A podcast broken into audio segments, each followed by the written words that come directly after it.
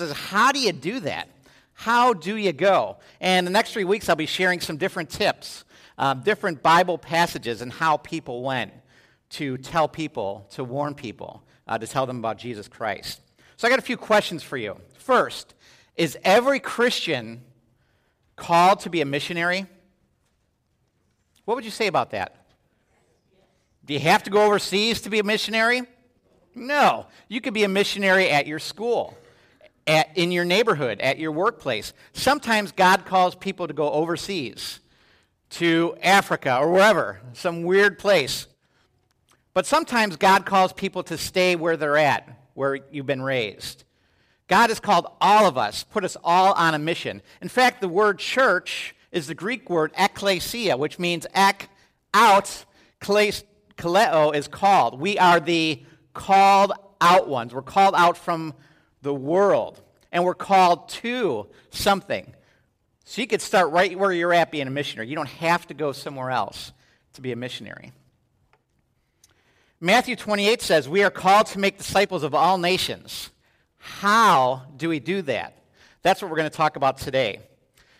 Maybe you're thinking to yourself, but I ain't very smart. How do I engage culture? How do I talk with my non Christian coworker about accepting Jesus as their Savior and Lord? I struggle with that. Anybody else struggle with that in here? That's hard for me to do. We're going to talk about that this morning. Or I have no idea how to do this in the day to day. Please help. So I want to get you excited about sharing your story of what the Lord's done. And Mark 5, verse 1 through 20 is a story of a man. This is a man who was broken, who was hurting. And God took, Jesus took this man and did something extraordinary in his life. Verse 1 says this They went across to the lake, they went across the lake to the region of the Gerasenes. Now, I got to stop right there. I want to get you guys in the story a little bit. I want you guys to picture yourself as I'm telling the story. Either picture yourself as a disciple watching Jesus have this interaction, or maybe picture yourself as the man in the story who Jesus is about to meet. And I want you to understand the land. This is a picture of the Gerasenes a little bit, and it is a it is on the um, east, southeast side of the Galilee. Now it is a steep hill. It's not a cliff like the cliffs of Dover, but it is a steep hill that runs down into the Sea of Galilee. Now, you need to understand Jewish culture. Jewish people don't like being in the deep water. When I was in Israel, you would see fishing boats on the Sea of Galilee in the middle, or, and party boats in the middle of the Sea of Galilee. We knew they're Jordanian because the Jewish people stay around shore to fish. They don't go across into the deep to fish because they believe that the depths of the ocean, the depths of water, the abyss, is where evil comes from. That is in their culture. So they, when Jesus tells them to cross to the other side, either they're going to go around the shore across the other side, but if they cut across, there is a lot of fear in their eyes. So you're probably thinking of some stories where they thought they saw Jesus as a ghost in that. They don't go in the deep because that's where evil lies is in the deep. Now they're going to Gergesa, and this is a place of uncleanliness. This is a dirty place. This is a place of Gentiles. This is a place of unclean pigs. There is a um, farmers who are farming pigs, thousands of pigs. Now, if you know anything about Jewish culture, Jewish people don't eat pork. All right, they don't touch the stuff. It is unclean. The Gentiles are seen as unclean. If they were to go and hang out with the Gentiles, they could not go back and do temple worship until they got ceremonially cleaned. This was a dirty, nasty place for Gentiles to be, not for Jewish people to be. This was the Decapolis. This is one of the ten cities that are owned or ruled by the Romans. In fact, one of the citadels of the Romans had a flag with a boar's head on it that they'd found there, and this boar's head was just to taunt the Jewish people. Rumor has it. So, this is a place of defilement. This was a place for pagans. Jesus does something very interesting here. Up until then, the Jewish people and would focus on Jerusalem. And if you wanted to come to know the Lord, you would come to the temple. And they didn't do any evangelism back in the day. What they did is they worshiped God, and they said, if you want to come as a Gentile, you come and join us. Jesus is turning the arrow around. That was cool. I think I'm dead now. Am I? Oh, good. Okay. Getting a lot of stat feedback. Um, Jesus is turning the arrow around from come to Jerusalem to let's go out and engage culture. Let's go out to the Gentiles and engage the world. That's what Jesus is doing. So, verse 2. When Jesus got out of the boat, a man with an impure spirit came from the tombs to meet him. This man lived in the tombs, and no one could bind him anymore, not even with a chain. For he had often been chained hand and foot, but he tore the chains apart and broke the iron on his feet. No one was strong enough to subdue him. Night and day among the tombs and in the hills, he would cry out and cut himself with stones. In Luke, it says the man was naked. Matthew briefly describes two men in the story. Whether there were, there's probably two men in the story. It seems that uh, Mark is focusing on the one man who Jesus had interaction with. Maybe the other man ran off. I, we don't know. But we do know that at some point there were two violent, demon possessed men. But we're going to focus on the one in Mark as Mark does this morning. Now, stop and think of this man. Put yourself in his shoes for a minute. How did he feel? How would you feel if you were a crazy, demon possessed guy and you're alone? Imagine the pain, the suffering he dealt with. He was violent, very strong, very angry. A friend of mine, Phil, had a brother who was handicapped, and this brother was demon possessed. And um, this brother, his name was Kevin, he was about seven years old, and he would actually walk around like this. And his, here's his voice was kind of, hi, Phil. It was, he was very, very weak. He could not stand up straight. And one day, Phil uh, was babysitting him, and his brother just started acting nuts, started acting crazy. So Phil grabbed him and said, Kevin, what are you doing? And Kevin stood straight up. He goes, Nothing, Phil. And his voice was deep and he went wild, and they tried to control him, and he had this supernatural rage and strength. So I said to Phil, I said, Phil, what'd you do? He goes, Well, I took him over my knee and I spanked him. I said, Satan, come out of him. I said, Well, that's not that's a biblical way to handle that. But nonetheless, this even this kid I know, Kevin, when the demons took over, he was filled with power. His voice deepened, it got stronger, and he had strength that was amazing. This man here had strength that was amazing, that was uncontrollable. Not only that, the man was no doubt an outcast. The Gentiles were dirty. This man was the dirty of the dirtiest. He was despised. He was rejected, and for good reason. He was abandoned. You ever felt abandoned before? Can you relate? He was alone, homeless, no identity, his identity was the crazy demon possessed guy. He had no dignity. He was exposed, hopeless, unclean, unloved. He was a cutter, crying out day and night. Do you know what the word for his type of crying out was in the Greek? I love this word. Crazo. Anybody know what we get from that word? He was a little crazy. Crazo, it means to cry loudly, to croak like a frog. He was in such misery in his condition that he cried out day and night, out of control, a lost cause. When he saw Jesus, what do you think he did? Verse 6 says this When he saw Jesus from a distance, he ran. Now, why do you think he ran to Jesus? It says he ran and fell on his knees in front of him. Some commentators say he came to worship Jesus. Some say he came for help. Maybe he came for both. Maybe he came for a different. I don't know. But all I know is when the King of Kings came onto shore in that dirty land, This man ran to Jesus. Now, there's no evidence in any commentary, any scripture, that he would have known who Jesus was. Up until this point, Jesus had not been to that side of the Galilee. But somehow this man, or rather the demons, knew exactly who this person was stepping on shore. They knew his power, his ability. Verse 7 He shouted at the top of his voice, What do you want with me, Jesus, Son of the Most High God? In God's name, do not torture me. Basically, this demon at this point, who's taking control of this man, is calling him Son of the Most High.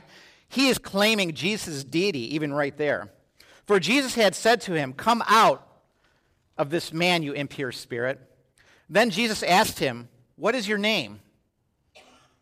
My name is Legion, he replied, for we are many. Notice the person change in there from I, me, to we. Kind of reminds me of, I, I can't help it, I'm a Lord of the Rings fan. Anyone Lord of the Rings fan in here? I get tracking with Gollum in this story. I think that's what uh, uh, the author, whoever the Tolkien was it, I think that's what he, he was uh, using as an example there. But this guy goes, we are many. We are legion. A legion is about three to 6,000 Roman soldiers. That's a lot of evil spirits in this one man. A lot of baggage, a lot of issues that this man had to go through. Verse 10 He begged Jesus again and again not to send them out of the area. A large herd of pigs was feeding on the near, nearby hillside. The demons begged Jesus, Send us among the pigs, allow us to go into them he gave them permission, and the impure spirits came out and went into the pigs. The herd, about 2,000 in number, rushed down the steep bank into the lake and were drowned.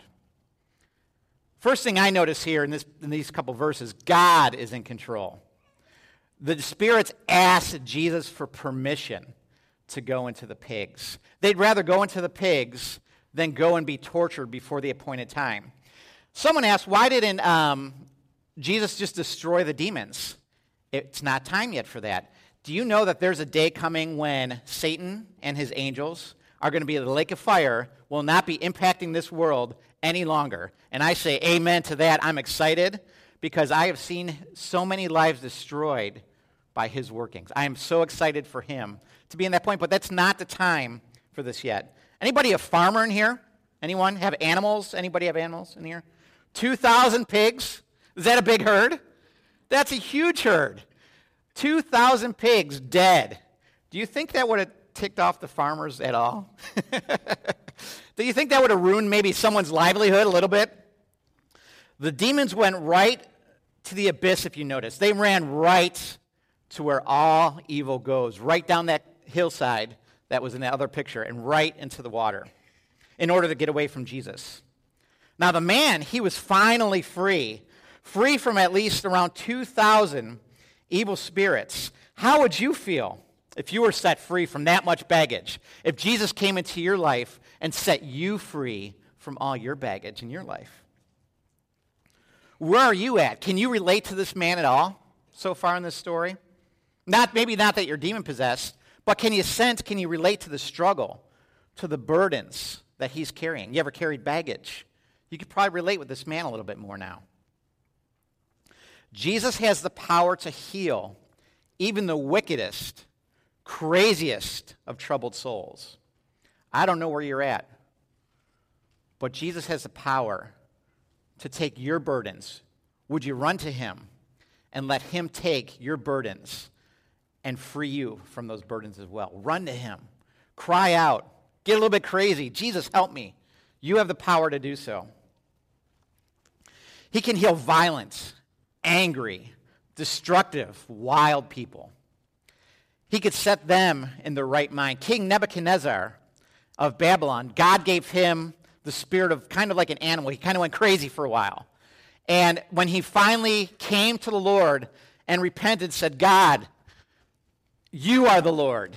Basically, when he acknowledged his lordship, God put his mind back in order.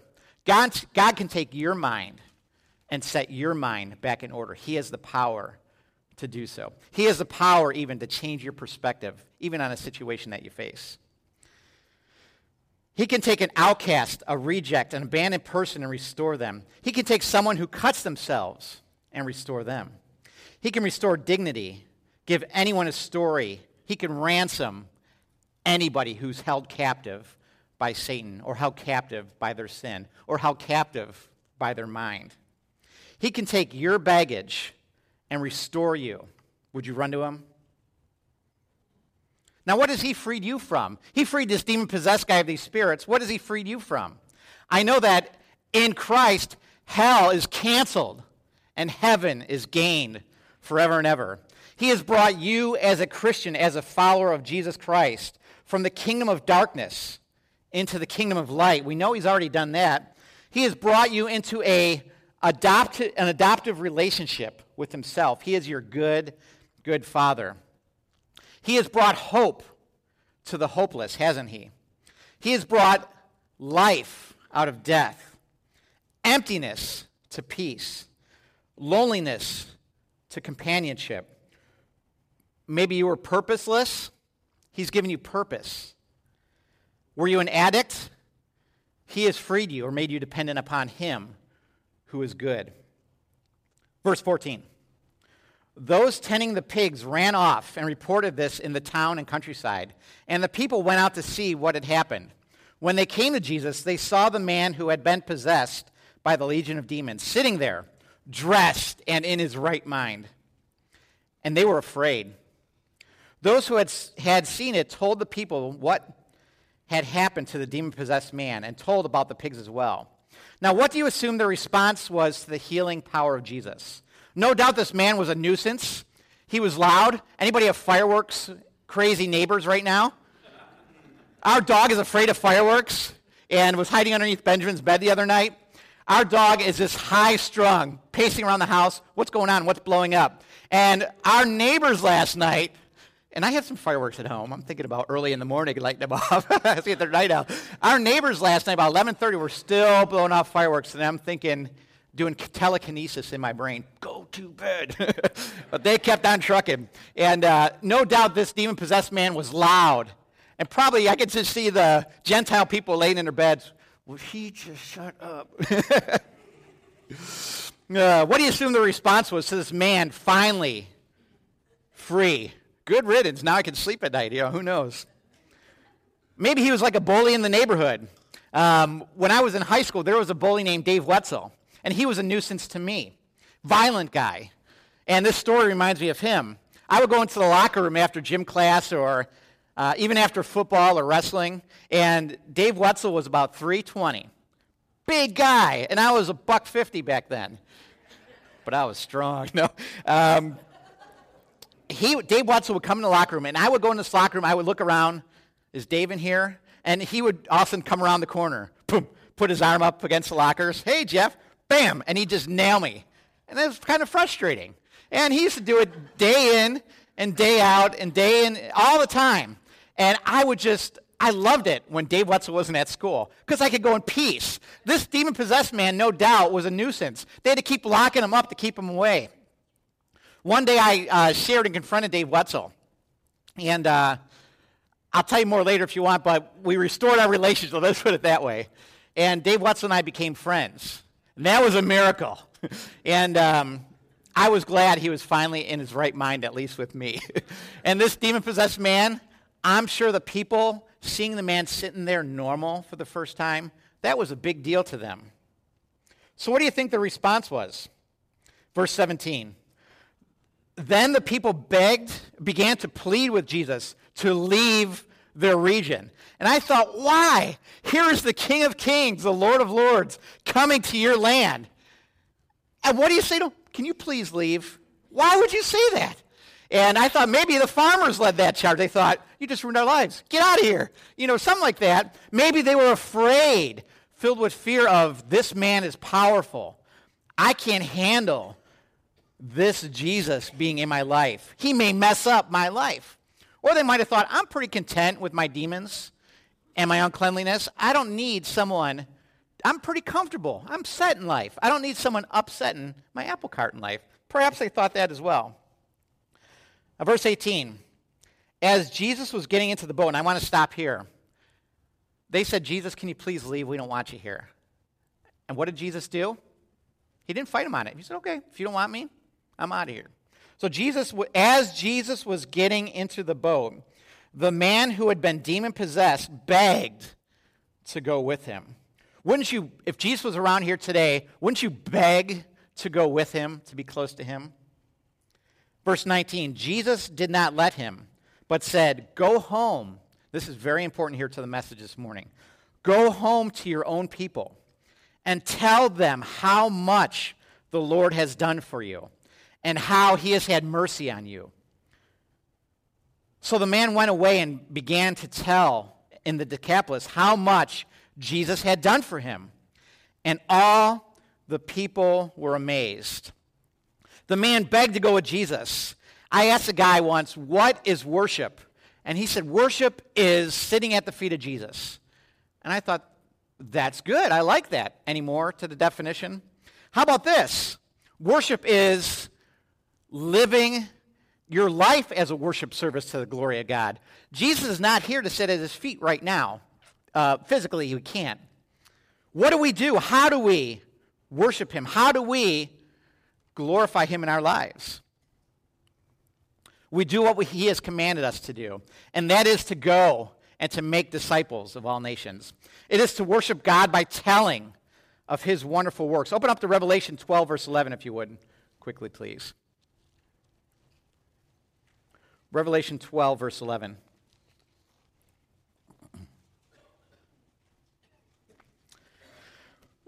This man went and told his story.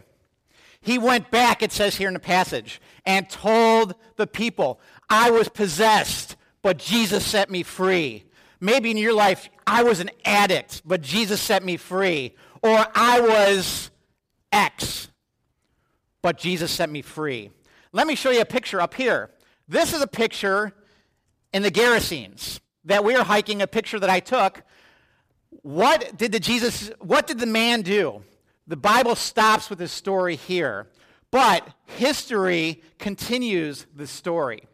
This is the village he was from. And this is our leader. His name's Marty. Archeolo- archaeologists recently uncovered this picture. It is a picture of a it's a stone marble cross. This community became a Christian community. Many Christian groups started spurring up in the Decapolis. Did the man go and tell his story? Scripture says yes. What does history say? Yes, this man went and he told his story, and his city, his town was impacted for Christ. And people, because of the power of his testimony, came to Christ and are, began to follow him, and they will be in heaven with you and I someday, sharing the awesome work that God has done. But let me read Revelation 12, verse 11. It says this They triumphed over him, over the dragon, by the blood of the Lamb. Victory over, over him by the blood of the Lamb. And by the word of their testimony. What is a testimony? It is a story. It's a story of what God has done for you. That's the word testimony. So this morning I want to focus on your testimony. What has God done for you? Jesus told the man to go home and tell them how much the Lord had done for him and how he had each Oh, that's misspelling there. He told him to go home and tell people, and the man did it. How are you at telling people what the Lord has done for you? How are you at sharing the story of his work in your life? Do you keep track and share of how much the Lord has richly blessed you? We have something in our household called a book of praise. And I was reading this for devotions one day, this passage, and I was also reading Psalm 103. And this is a book that we keep in our living room for people to look at. This is a book full of stories of how God has been so good to us.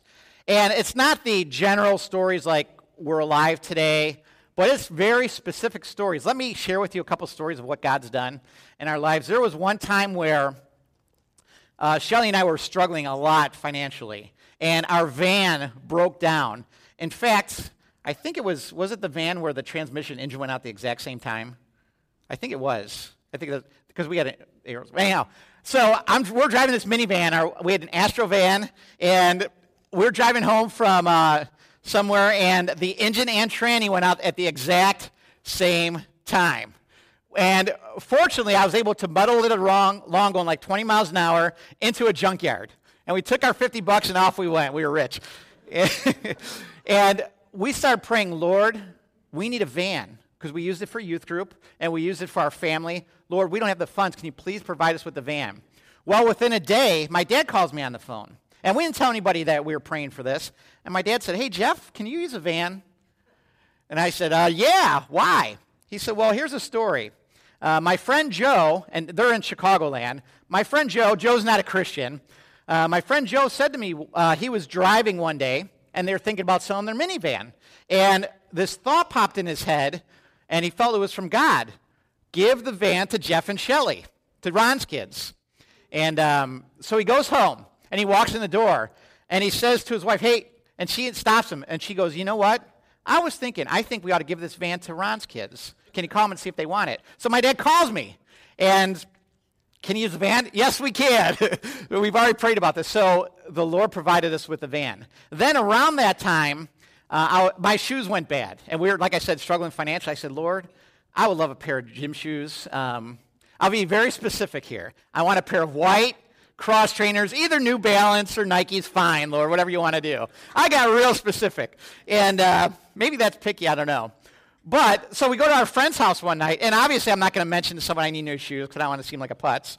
But we're at our friend's house playing games, and my friend Orly goes, Hey, what size shoe do you wear? That's like 10 and a half, 11. And he goes, I'll be right back. He goes in his basement. He brings up a pair of white New Balance cross trainer shoes. Isn't that cool? I'm like, all right, that is putting the Lord to the test there. That is so specific. You can't just make this stuff up. So if you want to come over sometime and read this book, these are stories upon stories of how God has been faithful to his children. I'm sure you got story upon story of how God's been faithful. Write that down. Write that stuff down. One thing we are bad at as Christians, we are terrible at sharing our story. Probably because we don't want to seem like a bragger. You know, Joseph in the Bible, uh, he's talking about how God gave him these dreams. He, we don't want to seem like a bragger. We want to seem modest. But Paul said in 1 Corinthians 1 let him who boasts, if you want to boast, boast in the Lord. God is so good. Not that I'm something, but that he's something special. Boast about what he has done. Get it in a book. Even better, share the story with your neighbors and your coworkers, how God has been great to you on the day to day. Do you share what the Lord has done? Do you boast about how good God has been to you? Another reason why I don't think we share is because I think we're spoiled. We forget that God owes us nothing. When God gives us something, we just expect, yeah, he should do that. I'm his child. I'm not as bad as this guy over here. He should bless me. I think we get spoiled sometimes, don't we? God owes us nothing. However, God has been very generous to us. So we keep this book and one thing I've uh, started to do is to share with coworkers my work that I care. I would share if God did something awesome. I don't care if they were a Christian or if they were a non-Christian. As I had the opportunity, I would share, man, guys, you won't believe this thing that happened. I would be very specific and say, man, God is so good. Do you know what? That did not repel my coworkers. What that didn't, all my, co- I had 13 plus three doctors, 16 people. They were intrigued. You mean God's alive? Because for all they know, God doesn't really exist or do anything anymore. But when they heard the story, that gave them hope that maybe God is alive, maybe He is doing stuff.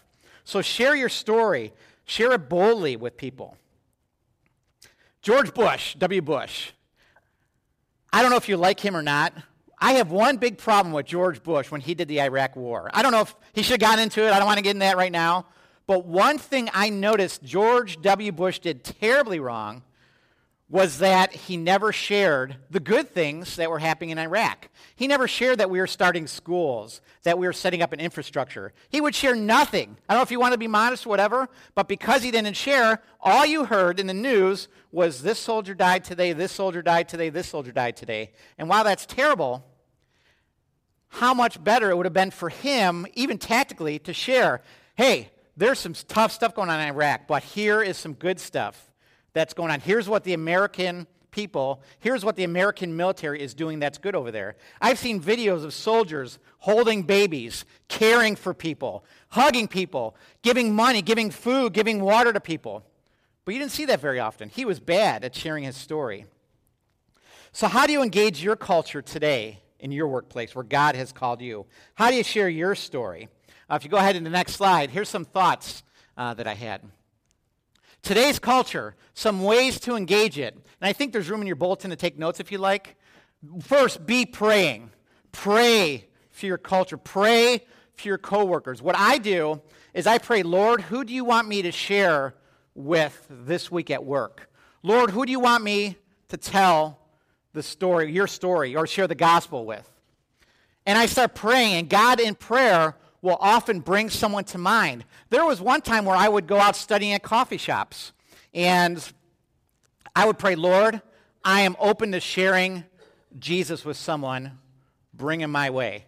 And every time I prayed that for a good year um, of, of time, someone would come up to me and start a conversation where I could start to talk about Jesus and focus on him. Second, be Jesus focused. Don't talk about election and predestined and all this, all these weird Bible things and these side issues. Keep your focus on Jesus. Tell what Jesus has done. Just like this man, here is what the Lord has done for me. Focus on Jesus. People are going to focus on Christians and how they've been abused in church and they've been hurt, and you say to them, Me too, I've been hurt in church as well. It's a tough place to be. But God has called us together because we're here to focus on Jesus. And it's not the Christians you focus on, it's Jesus is who you focus on. I think it was the Dalai Lama said the reason why he didn't follow Christ is because it was Jesus he loves, but the Christians that he couldn't stand. And I thought to myself, that's lousy, Dalai Lama. Your focus is not on Christians. Your focus is on Jesus. You decide if you want to follow him. You don't follow Christians. We're broken people. I hope you don't follow me because I might lead you into some rabbit trail somewhere. If I could say something to Dalai Lama, would be focus on Jesus. He is the one that we focus on. So be Christ, be Jesus centered when you talk to people. Don't let them keep you on rabbit trails. Even the woman at the well, Jesus brought the conversation back to himself. Third, be caring about the person, love the person. Sometimes you could share right off the bat. I'm one who loves to just share the gospel with a stranger. I like to do that. Um, most people don't like to do that, and that's okay. I'm just wired differently. But be caring, be loving to the person. Do good works. Let them see your good works that they may glorify your Father in heaven. Do stuff that's very caring. My friend Rich, I was at a antique store yesterday, and I saw an old Star Wars. He collects Star Wars things. Saw an old lunchbox thermos from 1977. I got to get that for Rich because I want to have a little bit of a light and do a good work for him so that he would be open to Jesus just a little bit more. So be caring for a person. Four, share as you can. If there's an opportunity to talk about Jesus or to even work a conversation and talking about how God has been awesome to you or Jesus, share as you can as, as you're able to. In my eye care place, I probably did about once a week, maybe two, three times a week, I wouldn't share and like close the deal and all that, but I would at least start talking about the Lord and talk about Jesus in some manner. I just love bringing him up as opportunity arose. And fifth, invite them. The next couple weeks, we're going to give you some more creative ways in which to reach your neighbors, coworkers, and such. But invite them. Once again, at where I worked, I found most people there had gone to church at some point and were hurt by the church. I found that out. But I also found out that if someone would invite them to church, they were very open to going to church. I didn't know that until I asked, and I had, see, Dr. Moreland, he started going to church. Uh, he wasn't going to church. We had Kim, We had five people, well, three people started to slowly attend the church we were going to. But people, just because I asked them to attend church, they were much more open uh, to start attending church. Sometimes you just got to invite them. Just invite them to be a part, you know, see what other Christians are doing and hear God's word. They might be open to doing that. So,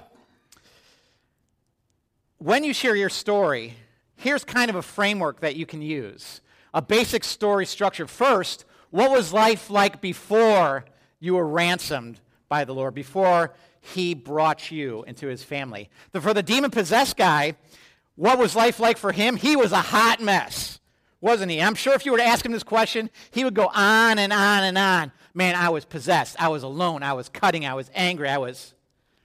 What was life for you before you knew Christ? Now, anybody in here except Christ real young, you're like, I don't know. There was no life. You're not off the hook. you guys have a very powerful testimony.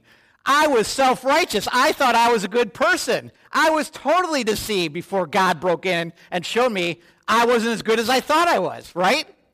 You have a powerful testimony. Don't think your testimony is lame because you didn't get hit by a train or something. When I was in evan- I went to Moody and I was in evangelism class, and up until that point, I never heard a thing about sharing your faith. Our church never taught sharing your faith, and I had to get up there and share my testimony. I barely knew what the word meant, and I get up there and I shared my testimony, and the teacher goes, "Did anything big ever happen in your life? Have you ever been hit by a train or anything?" And I sarcastically said, "Yeah, I was hit by a train." He goes, "Great, put that in there." And the same teacher told my friend to lie because his testimony was so lame. And I thought, what is this guy doing? Lie as a Christian would? So, anyhow, I didn't kick him out of school. He was 10 years. He was okay. Um, but he's like, make something, make it interesting. I'm like, no. Don't you understand? Someone who's accepted Christ young, they were saved from immense amounts of pride and self righteousness. God showed them, you need saving. You ain't as good as you think you are. That person that you think's bad and you're better than them, you're just as bad as that person. That is a powerful testimony. That is hard to break through pride and self righteousness. So you got a huge story. What was life like before you were ransomed? If you want to tune me out at this point, start writing that down. Go for it right now. Second, how did Jesus meet you? What was the circumstance where Jesus met you? What was going on? Were you at a camp? Were you alone? I was alone in bed at the time. And I had, Jesus actually, I was so dense headed Jesus had to give me a vision in order for me to accept him as Savior. Up until then, any Sunday school teacher, anything, it was bouncing right off the stick head. So he had to be very bold in meeting me alone in my room one night. How did Jesus meet you? What happened? Third, what has been different since you've met Jesus? What's the change? This demon possessed man would have no doubt had a world of change. If anything, you are now going to heaven forever, and you have the freedom that your sin has been forgiven, and you are at peace with God. If anything, that is huge stuff. So, what has been different since you accepted the Lord? What's changed? This morning, I'm, i asked Rod if he'd come and share his story of what the Lord has done in his life. But I want to encourage you as he's coming up. Come on up, Rod. You ready for it? I told him he has one minute to share. No, I'm just kidding. this week I got a homework assignment for you. Um, the, on the back of your bulletin, it has these questions up here. Take some time and fill it out and just start praying, Lord, who do you want me to share my story with? And God will bring someone up. And then you be bold and say, hey, can I share what God has done in my life? And share with them you may be surprised at how positive of an impact it has on that person. Okay, Rod? Thank you, Jeff. Yep. Morning, Harvest. I thought I had lunch with Jeff this week, and he said, you know, do a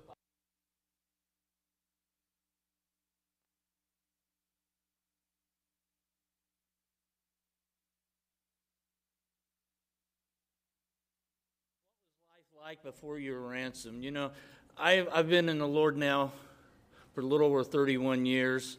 Uh, I've been clean and sober for 31 years, nine months, and three days, but who's counting? you know, but uh, my life was pretty miserable before I came to Christ, and uh, I was I was raised in a home that was uh, my parents were drunks. I lived in a lot of domestic violence. I uh, lived in a lot of emotional abuse, and you know that that disgusted me, disgusted me towards alcohol, drugs, but yet I started drinking when I was 13. I started using drugs in high school. By the time I was 31, I was full blown alcoholic. And I was a functioning alcoholic. I held a job, and, uh, but my life was miserable, extremely miserable. This is hard to cut to five minutes, but I'll do it. I'll try. Go 10? Okay. Well, you know, six? Okay. But, uh, you know, my, my life was miserable, and, and I, had, I had tried to quit drinking a hundred times. Because, in all honesty, I wanted to be a good father. I wanted to be a good husband. I wanted my life to be different. But instead, I was a drunk and I was an addict and I was a lousy husband and even a worse father. And I was miserable. And maybe I didn't sit in the backyard and scream out, but I screamed out in my heart. And uh, to condense this the best way I can, I started going to AA because I really felt they could help. And I was serious. I was very serious about my life being different. I had no desire to be in church. I'd never been in church in my life, and I didn't see any use for that. But I wanted my life to be different. And the first step in AA is to, to know you're powerless against alcohol. And I knew that. I'd known that for a long time. Second step was realize there is a power higher than yourself. And, and I, I really knew, I really felt that. I had no idea what this power was. I believed in a God.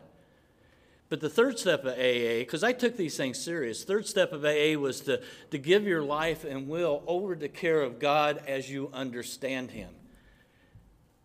How do you understand God? You know? And I was I was floored in that. I was stumped. I couldn't go any further really. I was clean. I was I, at this point in my life, it was April of 1985, and and I, I'd been clean and sober for seven months, and my whole life fell completely apart. And our marriage was over, my life was really over, and I was desperate. I was really desperate. And I remember one night, I was sitting in my living room and I was really contemplating ending it. It's one, one of the few times in my life I really, really was in despair enough not to want to live. And I remembered I had a Bible in the closet. Several years before that, our son Lance had been in a hospital, and, and I'd made a pact with God. says, you know, if you heal Lance, I'm going to start going to church and I'm going to quit drinking. And he healed Lance, and I, I forgot all about our bargain, you know it didn't take long, but I picked this Bible up and I began to turn in it. I opened the page and it made no sense. And I said, God, if you're real, show me. I remember a few days before that, I looked in the mirror as I walked by and I said, Why can't somebody love me? Because that, honestly, that's all I ever wanted, was why can't somebody love me? So I pulled another page and, and I flipped further back and, and I read it, and it made no sense.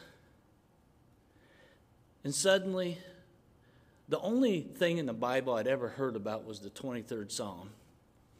And I turned to the 23rd Psalm and I read it out loud. Now, I'm kind of like Jeff in this way. It took a vision for him, it took an experience for me. I was hard headed and, and, and the, oh my. But as I read that out loud, there was really, the room become almost flooded with light. I began to tremble, I began to cry but I felt the love of God for the first time in my life, and it melted me. It literally melted me. I, I shook and I shook and I shook. And I remember the next morning waking up and thinking, man, what was that? I remember I'd, I'd, shared it with Leanne, and she thought, This is great. He's finally gone nuts. I've finally driven him crazy. I'm finally getting even with all these years, you know? But I knew God was real and I knew that He loved me. And so this was in April, and I was kind of on this, this desert. Fortunately, it didn't last 40 years, only lasted three months. And I walked into a little, little country church, and, and uh, First sermon in my life I ever heard was Romans 7 15 through 25. The good I want to do isn't what I do. Instead, the evil I don't want to do this, I keep on doing. My eyeballs were this big around. And, and, and it, it was in July of, of 85, and I, that's, you know, 31 years ago, and I gave my life to Christ. And oh my, my life was turned inside out. He didn't restore my marriage, He gave me a new marriage.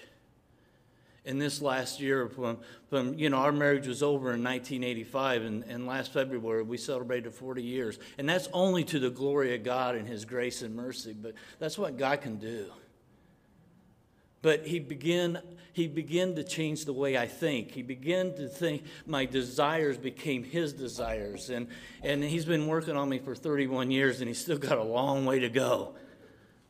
But I've come a long way too. And I remember I was so excited to share what I had. Because when I was in, in, in the midst of my debauchery, I liked to share what I had.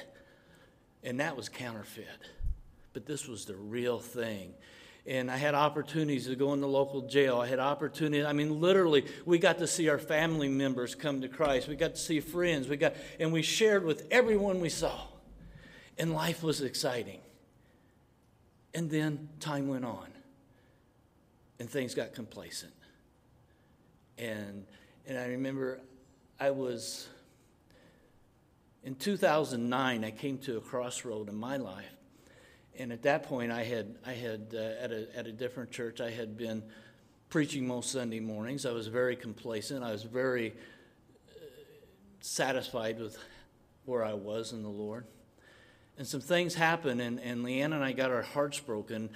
And, and I can remember thinking, God, what do you want from me? I want to serve you. I want to be able to see lives change. And it's that point in my life that that the Lord really said, finally, it's about time, you know? And, and the first thing I did was get a hold of Dan Taylor, who was the executive director of Trinity Mission at that time. I said, Dan, I want to help. I want to help those who are coming out of addiction. And he put me to work right away. And, and on Friday mornings, I get a share with the guys at Trinity, and I love that. And then I called Kevin Parker at Celebrate Recovery, and I said, Kevin, I want to become involved with this ministry. And he says, Boy, we can use you. And the thing was, is that I went there thinking I could share, but what I get is just so amazing. Seeing lives change, seeing people come out of the darkness into the light is so exciting. And, and now, for the last four or five years, I've been involved with the jail ministry, part of Celebrate Recovery. And, and it's just amazing because now I have the opportunity to literally share with hundreds a year. But the thing is, that's nothing about me because I was a drunk and I was an addict. But it's all about God and His glory because only reason I can share is because what He's done in my life. Because I wake up every morning, I literally am thankful for His grace and mercy because what I deserved was death, and I know that every minute. And anything that's good in my life is because of Him, because I destroyed my life. And I really want, I, Jeff, I love that you're with us now. I love that you're going to encourage us because I really believe, and this is this is me talking to you guys, is one thing I think we miss here is new life, and we really need to to reach into our communities. And uh, I just want to encourage you with that, Jeff. I love it that you talk about our stories because our testimony, we all have the same testimony, and that's 2,000 years ago on a hillside outside of Jerusalem. Jesus Christ died and took our sins upon himself. Thanks, Jeff.